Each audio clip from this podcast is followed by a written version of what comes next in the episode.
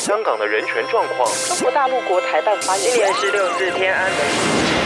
从新闻看见真实的中国，欢迎收听《中国这一刻》。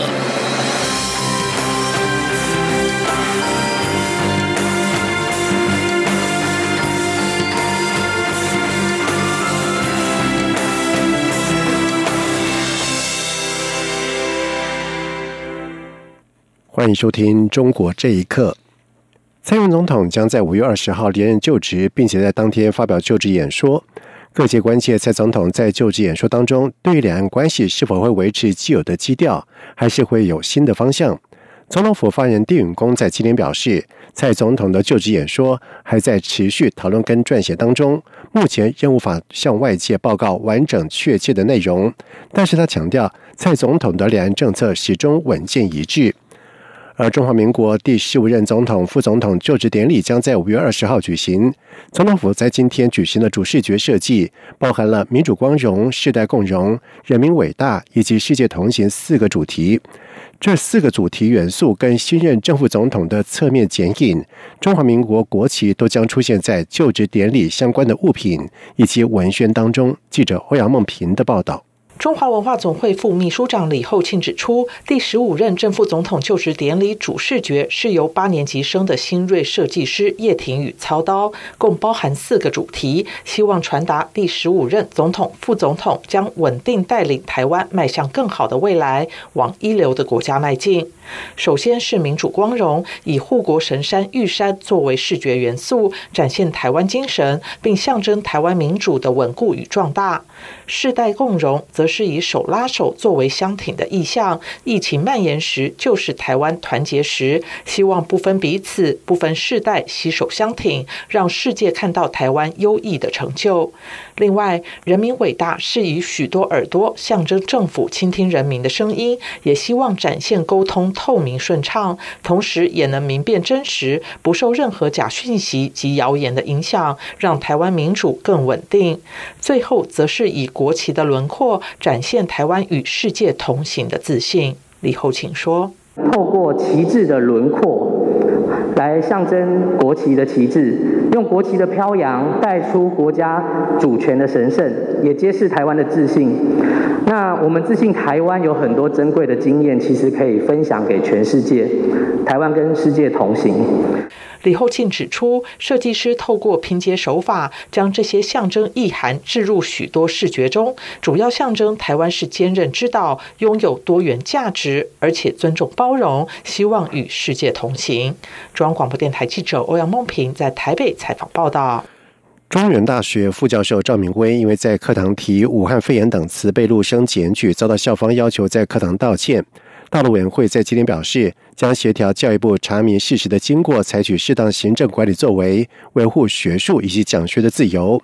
陆委会强调，台湾是一个自由民主、多元开放的社会，大陆校园享大学的校园享有充分的讲学自由以及学术自由，高教殿堂不容自我审查、横加干涉教师的讲学自由，更不应有自我矮化、损害国家尊严的举措。陆委会表示，讲学自由是民主政治的重要的环节，学术自由应当被尊重跟维护，这是宪法明文规范，不容以任何理由加以限缩侵害。而教育部长潘文忠在今天下午也在脸书上表示，台湾要维护学术自由，学术交流是必要的，但是不容许矮化格格。他绝对支持我们的教授在任何地方说我是中华民国的教授。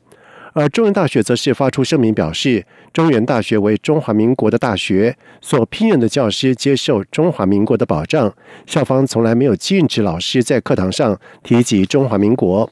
而教育部也呼吁各方应尊重大学及教师的学术自由。教育部也将针对张明威的全情内容以及校方后续处置的妥适性，成立专案小组前往学校调查。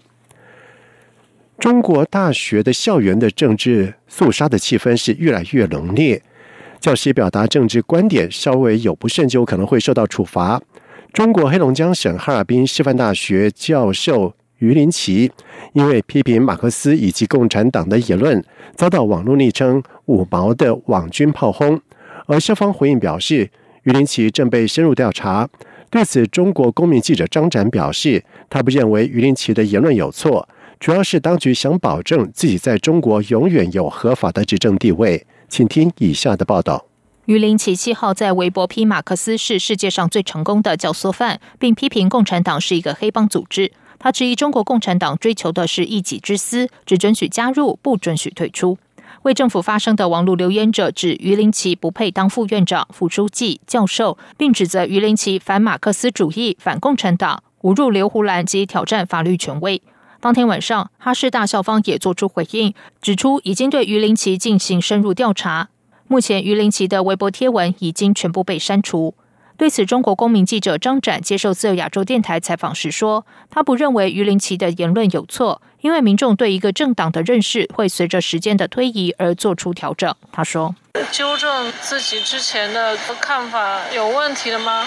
这不是一件很自然而然的事情吗？”这个政党要规定自己永远的正确，以保证自己永远在中国有合法的执政地位。我觉得这才是他们要处理于林奇一个最想表达的一个强硬的一个态度。曾因公开批评共产党使用全国纳税人的钱而遭开除的贵州大学经济学退休教授杨绍正认为，相比当年他被开除，现在哈尔滨师范大学的做法在程序上算是一个进步。他说：“哈尔滨师范大学的于林奇教授。”比如说他发表了不当言论，要被他们学校成立调查组调查，我反而都觉得他们那个学校反而现在是一个进步。你说那个于林奇教授有问题，那你学校首先要成立调查组，要调查于林奇教授本人以及他在公开的网络上或者在课堂上的言论，最终有一个意见。呃，至于这个意见对不对，最起码他的程序上，呃，他有一个正当性。在中国，最近三年，大学教师因延获罪事件至少发生十起，包括二零一八年厦门大学人文学院历史系助理教授周运中，二零一九年四川清化工大学副教授李志等。央广新闻整理报道：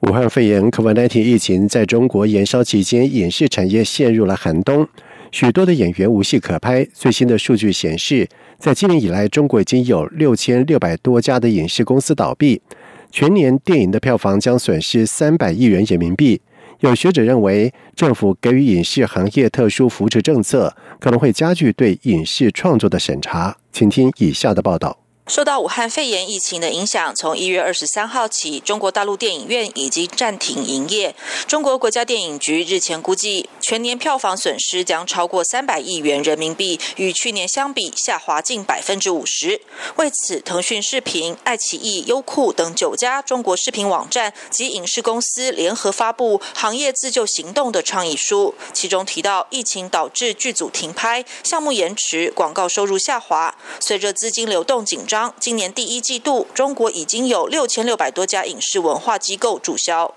虽然四月二十九号，中宣部常务副部长王晓辉在会议中说，政府会加大对影视行业给予特殊扶持政策，积极协调减免租金等措施，但长期关注中国影视产业发展的维吉尼亚大学传媒研究教授孔安怡告诉自由亚洲电台，疫情更加剧中国政府对影视行业的审核控制。孔安怡说。The main funder that remains capable of producing and funding films is the Chinese government. There's much more 目前仍有能力资助影片制作的主要出资者是中国政府，因此政府有更多的杠杆来影响中国电影正在生产的叙事类型与内容。在北京的独立制片人齐先生指出，这篇近三千字的行业自救声明，实际上就是影视业者向政府示忠示诚，期待习主席救救他们，多拨点钱。其实不光是中国的影视业面临严冬，美国影视界的环境也困境重重。但好莱坞的自救方式不是向政府表示忠诚。美国的金球奖华裔评委左敏玲说：“美国百年来影视产业经历过经济萧条、战争等各种大环境转变，反而是积极的辅导产业调整转型。”他说。一些科技的应用上面，我们可能会看到一些新的发展。未来电影跟电视之间的界限也会越来越呃模糊。有一些片场呢，利用现在已经有的这些串流的平台，开始已经在播放他们的电影。美国的这个过去这一百年来，已经发展出来一个非常完善的系统，可以让观众自己取舍，产生一些讨论，刺激新的思绪，还有一些新的这个创造力。美国是一个让市场来决定内容的地方，而不是由政府或者是由一个党派或者是由一个人。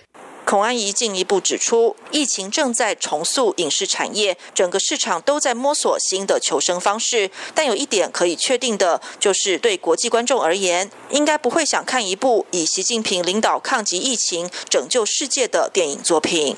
以上新闻由央广整理报道。而另外，受到武汉肺炎疫情的影响，中国第一季的 GDP 的成长率为负百分之六点八，为一九九二年以来首次的负成长。中共官媒表示，中部省份县市财政收入大跌一半以上，甚至不足以支付工资。而经济评论员金山则是估计，西部跟东北地区的情况更为严峻。请听以下的报道：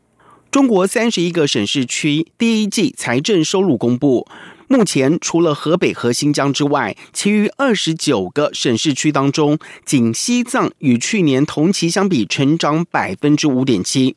全国财政收入下降幅度大于 GDP 下降幅度。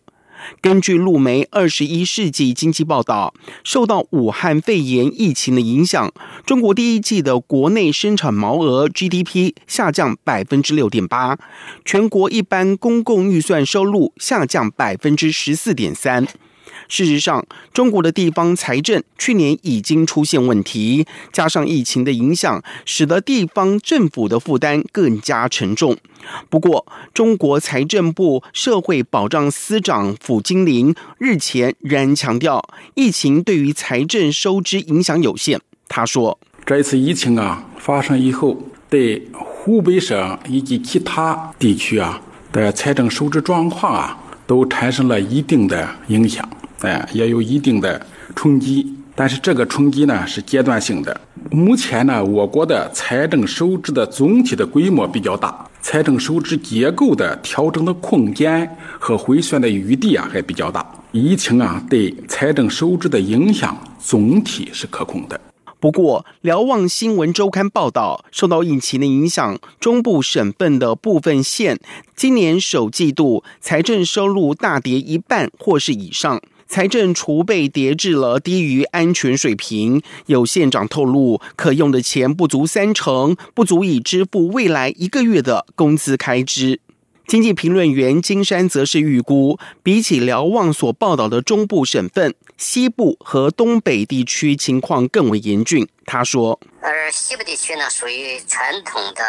呃，中国的经济的落后地区，东北地区，那完全可以说是惨不忍睹。政策问题、法律环境问题，呃，人才资本的外流，造成东北地区这几年经济非常非常不景气。可以说呢，东部、东北地区完全是空心化。除了一些传统的国有大型企业呢，在那个地方重资产没法移动之外呢，一些新兴产业人才都已经外流了。北京大学经济学者苏建则表示，部分基层政府目前背负了一大笔地方债，即使全面复工复产，也没有办法填补全国近月的财政亏损。这样的情况如果持续下去，后果将是非常严重。央广新闻整理报道。而因武汉肺炎疫情而延宕的中国全国两会的会议预定在二十一号登场，而一向感言的前中国华东政法大学的前副教授张雪忠，在日前又向全国人大代表以及政协委员发出公开信，呼吁他们尽早启动国民制宪程序，努力实现政治和平转型，并且建议开放党禁报禁，释放政治犯。同时，他也特别提到武汉医生李文亮等的遭遇，可见政府对社会压制是何等的严密跟专横，并且指出，在过去七十年，无论在国家构建还是社会治理，都是一场彻头彻尾的失败。另外，在公开信还附上了自己编撰的《中华统一共和国宪法草案》，公开信在九号发表，并且在中国网络流传，在昨天就遭到了全网的封杀。而他的好友莫之许在今天稍早在脸书以及推特上面发文表示，张雪忠已经在昨天深夜遭到警方带走，目前下落不明，并且呼吁各界关注。以上中国这一刻，谢谢收听。无限的爱向全世界传开，永恒的光。来自他。